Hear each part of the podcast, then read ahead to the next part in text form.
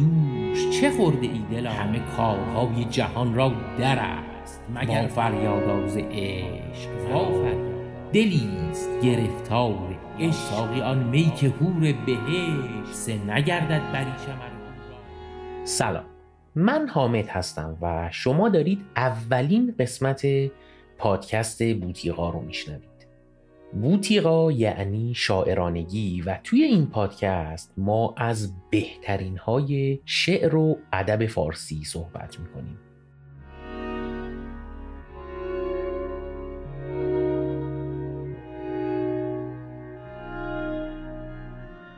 شعر یک محصول هنریه مثل نقاشی یا موسیقی و میگن که شعر فارسی یکی از هنری ترین انواع شعر توی دنیا. همونطور که برای شنیدن موسیقی نیاز داری که گوش داشته باشی برای اینکه یک نقاشی ببینی نیاز داری که چشم داشته باشی برای اینکه از هنر شعر فارسی هم لذت ببری باید زبون فارسی بلد باشی. در واقع هنر شعر فارسی رو فقط کسی که فارسی بلده می‌تونه درکش کنه و ازش لذت ببره. حالا مسئله اینجاست که خیلی همون اون طوری که باید و شاید و اون جوری که از دور و اطراف میگن مثلا حافظ بخون یا سعدی بخون یا چه می‌دونم فردوسی بخون و اینا اون طوری که لازمه نمی‌تونیم این کار رو بکنیم و اون لذتی رو که میگن رو نمی‌تونیم ببریم و دلیلش هم خیلی مشخصه. دلیلش اینه که ما اون ارتباط کلامی که باید بگیریم رو نمی‌تونیم با اون مطلب برقرار کنیم. به هر حال شعر کلامه و باید رابطه کلامی باهاش برقرار بشه. خب حالا کار ما چیه توی پادکست بوتیقا؟ کار ما اینه که بتونیم این ارتباطه رو برقرار کنیم. یعنی یک کمی عمیق بشیم توی شعر فارسی بدون اینکه درگیر شیم توی اون مسائلی که توی مدرسه و کلاس های ادبیات می شدیم و سعی کنیم رابطه برقرار کنیم با شعر فارسی و از ابعاد لذت بخش هنری اون اوج لذت رو ببریم. من خیلی کم آدم فارسی زبون دیدم که وقتی این ارتباط با شعر و ادب فارسی براشون برقرار شده به این موضوع شدیدن علاقمند نشده باشن و به اصطلاح نگن من نمی‌دونستم میشه اینقدر لذت برد از شعر. شاید مشکل تا الان پرزنت و معرفی بوده. من نمی‌دونم. ولی هر چی که بوده ما الان قصدمون اینه که توی پادکست بوتیقا به قضیه شعر یک طور دیگه ای نگاه کنیم و هر کی که فارسی بلده رو یک جورایی با هنر شعر آشناتر و حتی آشتی ترش کنیم. خلاصه کلام این که به خیلی از فارسی زبانها و کسانی که فارسی می‌فهمن می‌خوام این رو بگم که خیلی هاتون شعر فارسی رو دوست دارید ولی خودتون خبر ندارید.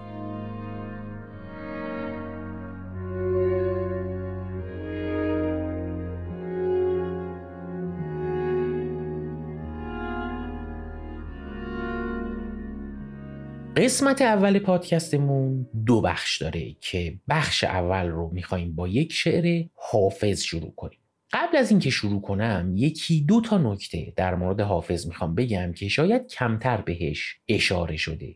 حافظ رو به عنوان یک شاعر خوب ناماشنا می‌شناسیم هممون. ولی شعر و شاعرانگی حافظ یک سری خصوصیات منحصر به فرد داره که توی شعر حافظ خیلی نمایان و به اصطلاح بلده. حافظ وقتی شعر میگه معمولا سعی می‌کنه که یک جوری از کلمات استفاده کنه که برداشت های مختلفی رو بشه از شعرش کرد و این کار رو هم تعمدن انجام میده. هرچی. دایره لغاتمون بیشتر باشه معانی و برداشت های بیشتری از شعر حافظ می‌گیریم. ولی با این حال اگر دایره لغاتمون کوچیک هم باشه باز یک برداشتی از شعر حافظ میشه کرد و اصلا یکی از دلایلی که برای فهم شعر حافظ و ارتباط برقرار کردن باهاش سواد و دانش بالای ادبی هم نیاز نیست همینه و به همین دلیله که طیف زیادی از آدما هستن از همون اول تا امروز که مخاطب حافظ می‌دونن خودشون رو که این میشه واقعا هنر شعرگویی حافظ. یک چیز دیگه که حافظ توش خیلی هنرمند و چیره دسته اینه که وقتی می‌خواد توی یک زمینه یک چیزی بگه میاد از یک سری مفاهیم و کلمات در زمینه دیگه استفاده می‌کنه که توضیح بیشتر در این مورد رو در خلال این غزلی که توی این بخش می‌خوام بخونم میدم. به نظر من شعر حافظ مثل یک نقاشی میمونه که از هر دیدگاه و از هر وجهی که بهش نگاه کنیم یک چیزی ازش برداشت می‌کنیم. و همونطور هم که گفتم این قضیه شدیدن تعمدیه. و این هم نکته خیلی مهمیه که حافظ می‌خواد که ما چند تا برداشت داشته باشیم از شعرش. حالا این چیزایی که گفتم شاید کمتر شناخته شده باشه. البته شناخته شده که قطعا هست بین اهالی شعر و ادب فارسی. منظور اینه که شاید مخاطب کمتر آشنا با حافظ کمتر از این قضیه مطلع باشه. این غزلی که می‌خوام بخونم یک غزل خیلی خیلی معروف از حافظه که شاید از دید خیلی ها غزل خیلی ساده و معمولی هم باشه و از لحاظ فن و شاعرانگی نسبت به کارهای دیگه خاجه خیلی هم پیش پا افتاده به نظر برسه. اما این غزل رو دقیقا به این دلیل انتخاب کردیم که نشون بدیم حافظ چه شاعر عجیب و غریبیه و چقدر کارهاش عمق دارن و چند وجهی هستن. من شعر رو شروع می کنم و هر جا که لازم شد وای میستم و توضیحات لازمه رو میدم. مجده ای دل که دگر باد سبا باز آمد. هدهد خوشخبر از طرف سبا. باز آمد. برکش ای مرغ سهر نقمه داوودی باز که سلیمان گل از باد هوا باز آمد. این دو بیت ظاهرا خیلی مشخصن که چی میگن ولی وقتی یک مقداری توی بحرش بریم می‌بینیم که خیلی عمقش زیاده و فوق العاده پرباره. یه چیزی هم قبلش من بگم. یک سری کلمات و اصطلاحات رو توی این پادکست در موردش زیاد توضیح میدم و مفصل در موردشون صحبت می‌کنم. دلیلش چیه؟ دلیلش اینه که این اصطلاحات اینقدر توی شعر شاعرهای مختلف استفاده میشه که وقتی ما اینا رو بدونیم در عمل خیلی از شعرهای دیگر رو هم متوجه میشیم. حالا میریم جلو بعدا بهتر منظور من رو از این حرف متوجه میشید. میگه مجد ای دل که دگر باد سبا باز آمد. باد سبا چیه که خیلی هم ما زیاد توی شعر فارسی بهش برمیخوریم؟ باد سبا یک باد لطیف و خونکیه که از سمت شرق و شمال وزش می‌کنه و معمولا نشانگر حال و هوای بهاریه. و چون که خیلی مطبوعه و بو و عطر گل و شکوفه همراش هست یک نسیم شادیاور و حال خوب کنه و این سبا رو هم با ساد می نویسن مجده ای دل که دگر باد سبا باز آمد هدهد خوشخبر از طرف سبا باز آمد. این یک مقداری توضیح می‌خواد. یک داستانی هست توی قرآن که داستان حضرت سلیمان پیغمبره. حضرت سلیمان می‌دونید دیگه که جن و انس و حیوان و باد و بارون و اینا همه در خدمت و زیر فرمانش بودن که یک روزی همه اینا دور سلیمان جمع شده بودن ولی هدهد که یک پرنده کوچیکیه که بهش پوپک یا شونه به سر هم میگن می‌بینن که نیست توی این جمع. در حالی که موظف بوده که باشه. بعدن که میاد می‌پرسه ازش حضرت سلیمان که کجا بودی؟ اونم جواب میده که من توی یک سرزمینی بودم به اسم سرزمین سبا که با سین می نویسن که ظاهرا یک جایی بوده توی یمن امروزی و میگه که توی این سرزمین یک پادشاهی یک ملکه هست به اسم بلغیس که خداپرست نیست. خلاصه سلیمان هم یک نامه ای می براش و میده به هدهد که ببره براش و بلقیس رو دعوت می‌کنه به ایمان به خدا و طی یک سری اتفاقات خیلی مفصل بلقیس میاد پیش حضرت سلیمان و به خدا ایمان میاره و ظاهرا زن خیلی خوب و خوشبر و روی هم بوده و از هم خوششون میاد و با هم ازدواج می‌کنن و خلاصه قضیه برای حضرت سلیمان خیلی خوب و خوشیومن بوده. در واقع این هدهد برای حضرت سلیمان خیلی سبب خیر و خوشحالی بوده و توی ادب فارسی خیلی زیاد شاهد این هستیم که این پرنده یعنی هدهد به عنوان یک پیک خوشخبر ازش اسم برده میشه. مژده ای دل که دگر باد سبا باز آمد هدهد خوشخبر از طرف سبا باز آمد. باد سبا که با عطرش پیام دوست رو میاره به هدهد پیام آور تشبیه شده و شاعر به دل خودش مژده داره میده که نسیم نشاط بخش شروع به وزیدن کرده و به قولی مژده رسیدن روزای خوب و خوش رو میده به خودش. بریم بیت بعدی. برکشه مرغ سحر نقمه داوودی باز که سلیمان گل از باد هوا باز آمد. چیز جالبی که باید بگم اینه که داوود هم یک پیغمبره که پدر همین حضرت سلیمان بوده که صدا و آواز خیلی خوب و گوشنوازی داشته و وقتی میخونده پرنده ها چنان به وجد میومدن و مجذوبش می‌شدن که میومدن روی سر و دست و شونش میشستن و حلق داوودی و لحن داوودی و نقمه داوودی توی ادبیات فارسی به کرات مورد استفاده قرار می‌گیره اینجا توی بیت اول اشاره هایی داره به داستان سلیمان و حافظ باز داره از علمان های همون پکیج که داوود پیغمبر پدر سلیمان باشه استفاده می‌کنه و میگه برکشه مرغ سحر نقمه داوودی باز چرا؟ که سلیمان گل از باد هوا باز آمد خب این یعنی چی؟ بین همه پیغمبرها حضرت سلیمان بهترین است. از چه لحاظ؟ از لحاظ شوکت و مکنت و امکانات بینهایتی که در اختیارش بوده و چیزایی که تحت فرمان و کنترلش بودن و پیغمبر و پادشاه متمول و همه چیز تمومی بوده برای خودش. حالا یک نکته جالبی فقط در حد اشاره بگم. که حضرت سلیمان در دین اسلام یک پیغمبره و در کتابهای یهودیا یک پادشاهه و جالبترش اینه که بعضی از منابع یهودی اون رو یک تا پرست هم نمی‌دونن یا حداقل در مقاطعی از حکومتش از خدای یهود روی گردان میشه و میره سراغ بتپرستی و مسائل دیگه. حالا ایشالله در قسمت های آینده اگر فرصتی شد در مورد جزئیات داستان سلیمان پیغمبر در اسلام و سلیمان پادشاه در یهودیت بیشتر صحبت می‌کنیم که بسیار مفصل و البته که بسیار پرهاشی است. برکشه مرغ سحر نقمه داوودی باز که سلیمان گل از باد هوا باز آمد. سلیمان که شد یک پیغمبر با حشمت و جلال. حالا بریم سراغ گل. توی شعر و ادب فارسی به خصوص شعر حافظ و سعدی و اینا وقتی میگن گل و این کلمه رو به تنهایی به کار می‌برن منظورشون اون چیزیه که ما امروز بهش میگیم گل سرخ یا گل روز حالا منظور حافظ از سلیمان گل چیه؟ سلیمان گل یعنی بهترین گلهای بهاری که از نظر حافظ گل روزه در واقع به قول ادبیاتی ها ما اینجا یک تشبیه سریح می‌بینیم بین بهترین پیغمبرها که سلیمان باشه و بهترین گلها که گل سرخ یا روز باشه. حداقل از دید حافظ. برکشه مرغ سحر نقمه داوودی باز که سلیمان گل از باد هوا باز آمد.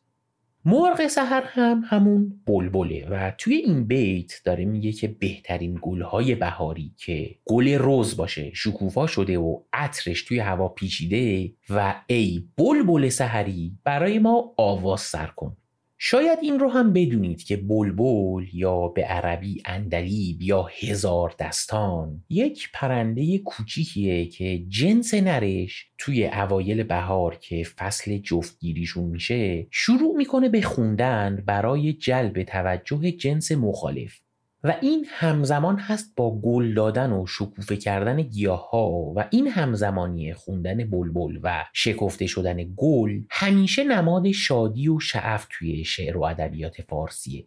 چیز خیلی جالب که در مورد بلبل میگن اینه که توی اسارت هم نمی‌خونه و فقط در آزادی می‌خونه. البته من از چند تا آدمی که توی کار پرنده هستن پرسیدم میگن توی اسارت هم میشه کارایی کرد که بخونی. ولی در قدیم و کلا توی شعر و ادب فارسی پرنده که نماد خوندن در آزادی و نخوندن در اسارته. شعر مرغ سحر ملک و شعرهای بهار رو حتما شنیدید. اونجا وقتی میگه بلبل پربسته که مرغ سحر باشه. ز کنج قفس درا نقمه آزادی نوع بشر سرا. که این اشاره ریشه به همین موضوع داره. خوندن بلبل نماد آزادیه. بگذریم. برگردیم سراغ حافظ. مجده ای دل که دگر باد سبا باز آمد هدهد خوشخبر از طرف سبا باز آمد. برکش ای مرغ سهر نقمه داوودی باز که سلیمان گل از باد هوا باز آمد. دو بیت. یعنی چهار مصرع گفت حافظ برای اینکه مژده بده که یک اتفاق خوب قراره بیفته ورداشت گل و بلبل و هدهد و بلقیس و حضرت سلیمان و باد سبا و داوود و اینا رو چنان توی هم پیچوند و استفاده کرد که شد همون چیزی که اول این قسمت گفتم. یعنی استفاده از یک سری کلمات توی یک زمینه برای رسوندن منظور توی یک زمینه دیگه. بی شعر حافظ واقعا. خب ببینیم بیت بعد چی میگه. عارفی کو که کند فهم زبان سوسن تا بپرسد که چرا رفت و چرا باز آمد. عارف در لغت به معنی کسیه که می‌دونه و می‌شناسه همه چیز رو و توی اصطلاح تصوف و مباحث عرفانی خداشناس یک از راه صفای باطن و کشف شهود به حقیقت پی برده. سوسن یک گلیه که بهش لیلیوم هم میگن و انواع اقسام مختلف داره. یکی از معروف ترین انواعش یک نوعیه که کلی پرچم داره که پرچم هم به این چیزای وسط بعضی از این گلا میگن که به صورت میلهی ازش می‌زنه بیرون که به یک نوع سوسن که سوسن سفیده میگن گل ده زبان یا سوسن ده زبان. و پرچم های این گل رو تشبیه کردن به زبان و استفاده از این یعنی سوسن و زبانهاش خیلی توی شعر حافظ مرسومه زیاد. حالا منظور چی از این بیت؟ میگه یه آدم آگاه یه عارفی پیدا بشه از سوسن که زبان داره و می‌تونه حرف بزنه بپرسه که چرا پژمرده شد و رفت و الان که بهار شده برگشته و راز و سر این رفتن و برگشتن رو به ما بگه. مردمی کرد و کرم لطف خدا داد به من. کان بوت ماه رخ از راه وفا باز آمد. خب این بیت هم چیز خاصی نداره و معنیش مشخصه. میگه لطف خدا داد. شامل حال من شده چون یار من یعنی اون بوت ماه چهره داره میاد به نزدیک من. که نکتهش اینه که الان یواش یواش ما علت خوشحالی شاعر رو می‌فهمیم و متوجه میشیم که چرا اول غزل شاده و مجده خبر خوش داره. ظاهرا یه یاری بوده که رفته حالا داره برمیگرده و بیتهای قبلی یک مقداری ملموستر شدن.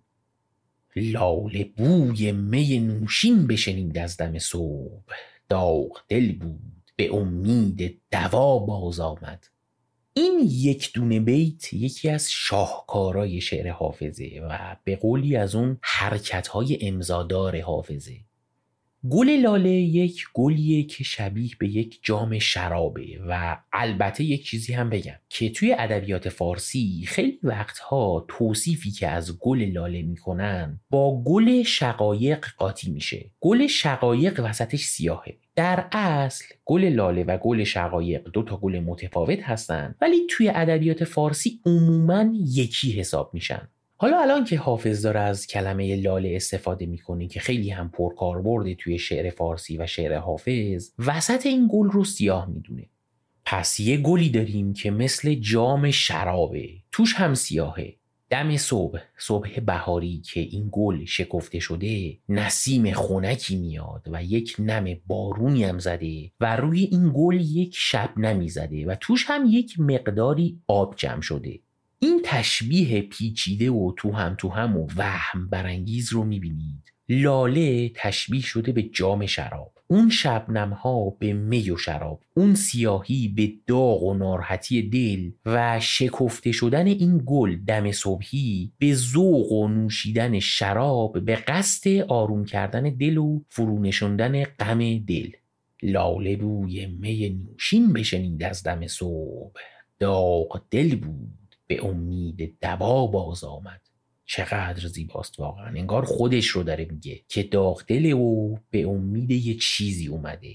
چشم من در ره این قافله راه بماند تا به گوش دلم آواز درا باز آمد. میگه چشم به راه یک کاروان و قافله ای هستم که قرار یار من یعنی اون بوت ماهرخ رو با خودش بیاره و من صدای زنگ کاروان رو دارم از دور میشنوم. در هم یک زنگوله که به شطور و چارپاها و اینا میبستن. و الان تقریبا بیت های قبلی مشخص شد که برای چی گفته شدن. شاعر داغدل و غمگینه منتظر یارشه و خبر خوش بازگشت اون رو هم شنیده و به خاطر این خوشخبری خوشحاله. گرچه حافظ در رنجش زد و پیمان بشکست لطف او بین که به لطف از در ما باز آمد. که این هم معنیش مشخصه و میگه که درسته که حافظ بدی و بیمعرفتی کرده ولی دوست و یار ما به ما محبت و لطف داره و به سوی ما داره میاد. خب دیدیم دیگه یک غزل بسیار ساده در ظاهر ولی بسیار پرعمق و پرمحتوا که برای عمیقتر شدن توش نیاز داشتیم که این توضیحات رو بدیم. این غزل یک نمونه خیلی خوب و کامل از اون چیزی بود که اول این پادکست در مورد شاعرانگی و به اصطلاح بوتیقای شعر حافظ گفته بودم. خب برای خاتمه بخش اول یک بار دیگه بریم این شعر رو با صدای خانوم سارا نیک اقبالی گوش کنیم و با توجه به چیزهایی که توی این قسمت گفتم یک مقداری با توجه و دقت بیشتری گوشش کنیم و ازش بیشتر لذت ببریم.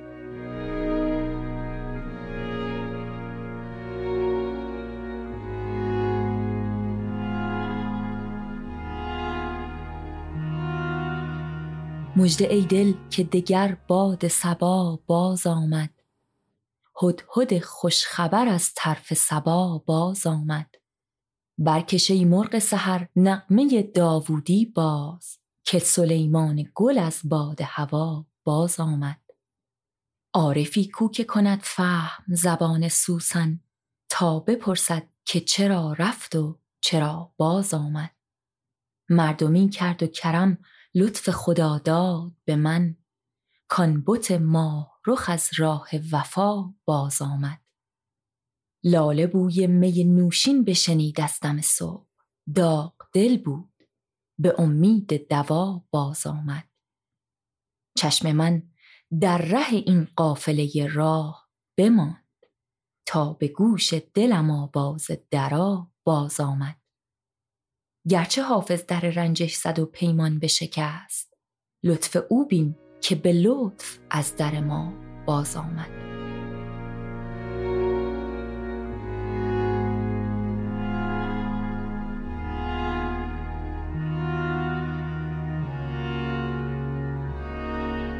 بریم سراغ بخش دوم این قسمت.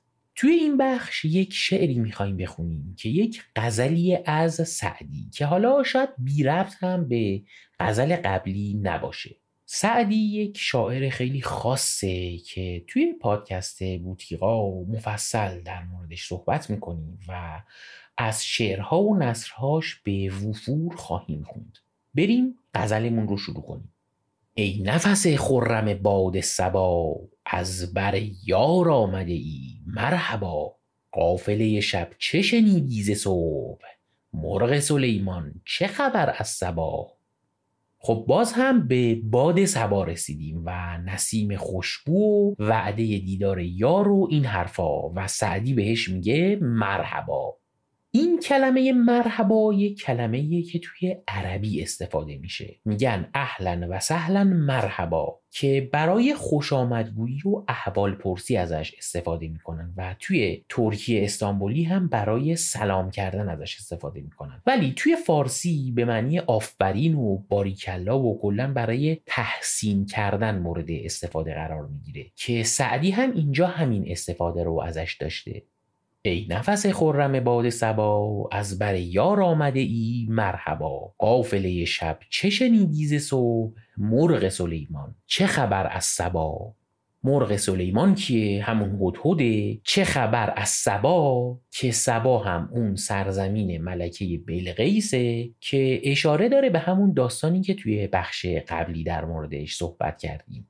الان می‌بینیم دیگه که با دونستن اون توضیحات و اون معانی معنی این بیت ها خیلی شفافتره. بر سر خشم است هنوزان حریف. یا سخنی می در رضا. از در صلح آمده ای یا خلاف. با قدم خوف روم یا رجا. رجا معنیش امید و آرزو میگه از در صلح اومدی و ما با امید بیایم سمتت. یا از در دشمنی اومدی و ما بترسیم ازت. بار دگر گر به سر کوی دوست بگذری ای پیک نسیم سبا گو رمقی بیش نماند از ضعیف. چند کند صورت بیجان بقا. آن همه دلداری و پیمان و عهد نیک نکردی که نکردی وفا. لیکن اگر دور وسالی بود صلح فراموش کند ماجرا. میگه حالا علا رقم بیمعرفتی ها و پیمان شکنی هایی که کردی اگر یک زمانی وسالی رخ بده گذشته ها رو فراموش می‌کنم. کلمه ماجرا هم جالبه. یک کلمه عربی ترکیب شده از ما یعنی آنچه و جرا یعنی واقع شده یعنی آنچه واقع شده. که حالا توی فارسی این کلمه به معنی اتفاقی که توی گذشته افتاده یا سرگذشت مورد استفاده قرار می‌گیره. لیکن اگر دور وسالی بود صلح فراموش کند ماجرا. تا به گریبان نرسد دست مرگ دست زدامن نکنیمت رها دوست نباشد به حقیقت که او دوست فراموش کند در بلا. خستگی در طلبت راحت است. درد کشیدن به امید دوا. یک کلمه خیلی مهم اینجا داریم که کلمه خستگیه. معنی این کلمه در زمان قدیم با اینی که ما امروز استفاده می‌کنیم فرق داره. چند تا هم معنی داره. یکیش به معنی مجروح و زخم خورده است و یک معنی دیگهش هم ناراحتی و آزردگیه. توی شعر و ادبیات کلاسیک فارسی این کلمه معمولا به یکی از این دو معنی به کار میره. یعنی مجروح و زخم خورده یا ناراحت و آزرده. کسی که خسته است زخم خورده و دوا و مرهم می‌خواد. که توی شعر و غزل سعدی خیلی زیاد استفاده از این کلمه رو می‌بینیم و توی شاهنامه فردوسی هم توی جنگ ها که همه تیغ می‌خورن و زخمی میشن فردوسی از همین کلمه خسته و خستگی استفاده می‌کنه. خستگی اندر طلبت راحت است. چرا راحته؟ برای اینکه همونطور که به امید دوا و مرهم آدم درد رو تحمل می‌کنه برای رسیدن به تو هم ناراحتی و آزردگی رو تحمل میشه کرد. فراق یار زخم می‌کنه و دیدنش دوا و مرهم این زخمه. خستگی در طلبت راحت است درد کشیدن به امید دوا. سر نتوانم که برارم چو چنگ ورچو دفم پوست بدرد قفا. این بیت هم باز یک سری توضیح می‌خواد که باید بگم. اولین چیزی که می‌خوام بگم استفاده از آلات موسیقی توی شعره که به دلیل اینکه اکثر این آلات کلماتشون چند معنی هستن خوراک شاعرها برای بازی با کلمات میشن. مثلا چنگ یک معنیش اسم یک سازه که یک حالت خموده و به قولی خمیده قامتی داره و نماد سربزیریه توی شعر فارسی. و یک معنی دیگه چنگ هم دسته و یه معنی دیگهش هم چنگ انداختن و پنجول کشیدنه. میگه سر نتوانم که برارم چو چنگ ورچو دفم پوست بدرد قفا. یکی دیگه از کلماتی که تو این بیت استفاده شده کلمه قفاه که به معنی پشته و یک اصطلاحی که خیلی مرسومه قفا خوردنه که به معنی پس گردنی خوردنه یا قفا زدن به معنی پس گردنی زدن یا پسی زدنه. خیلی وقتا کلمه قفا رو هم به معنی سیلی مورد استفاده قرار میدن. مثلا کسی که از روزگار قفا می‌خوره از روزگار سیلی خورده. سر نتوانم که برارم چو چنگ ور چو دفم پوست بدرد قفا. میگه روزگار یه جوری به هم سیلی زده و پس گردنی زده. مثل اونی که به دف می‌زنن که پوست من مثل پوست همون ساز دف پاره شده و منم سرم مثل چنگ خمید قامت پایینه و تسلیمم. هر سحر از عشق دمی می‌زنم. روز دگر میشنوم برملا باز یک چیز دیگه ای که به وفور توی شعر و غزل سعدی می‌بینیم اینه که ماجرای عشق و عاشقی داره که دلش هم نمی‌خواد کسی خبر داشته باشه ازش ولی سریع همه می‌فهمن و این قضیه برملا میشه. هر سحر از عشق دمی می‌زنم روز دگر میشنوم برملا. قصه دردم همه عالم گرفت در که نگیرد نفس آشنا. گر برسد ناله سعدی به کو کو بنالد به زبان صدا و در انتها و اینجا هم از پژواک و اکوی صدا توی کوه استفاده کرده که وقتی سعدی ناله می‌کنه کوه هم به زبان پژواک به ناله در میاد و با اون هم آواز میشه. خب این غزل هم که از غزلیات طیبات سعدی بود اینجا تموم شد. حالا در فرصت مناسبتر دستبندی غزل های سعدی و اینکه طیبات چیه رو هم در موردش صحبت می‌کنیم. این غزل سعدی رو اگر توی دیوان اشعار سعدی ببینید معمولا دومین غزله و خیلی شعر قشنگیه به نظر من که بریم با صدای سارا نیک اقبالی گوش کنیمش و برگردیم.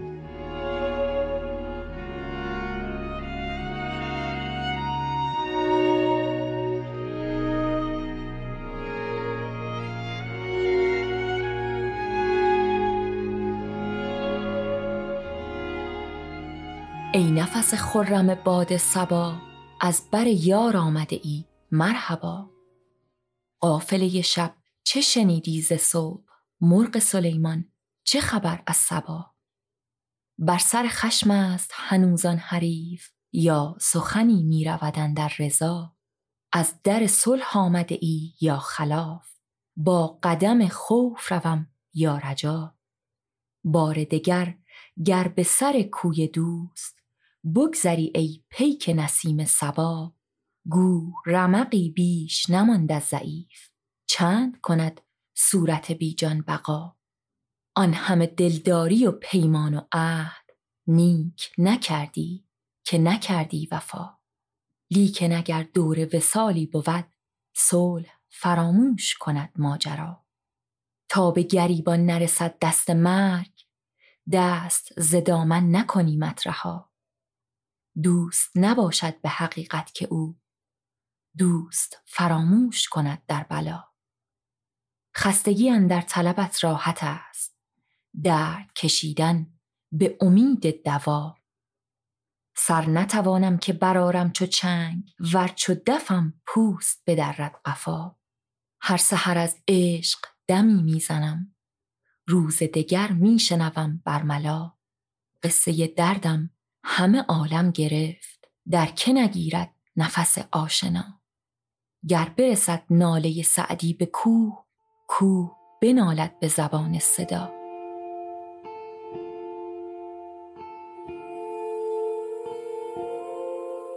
چیزی که الان شنیدید قسمت اول پادکست بوتیقا بود.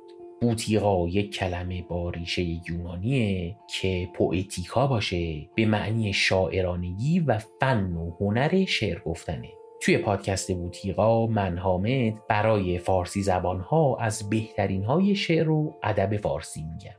ما رو توی شبکه های اجتماعی با جستجوی پادکست بوتیقا با طی دسته‌دار و قاف می‌تونید پیدا کنید و اگر دوست داشتید follow کنید. که البته لینک هاش رو هم توی توضیحات پادکست گذاشتم. ضمنا منابع استفاده شده توی این قسمت رو هم توی اون توضیحات گذاشتم. ممنونم ازتون که تا اینجا با من همراه بودید. امیدوارم که از این قسمت خوشتون اومده باشه و مفید فایده بوده باشه براتون. خوشتون باشه.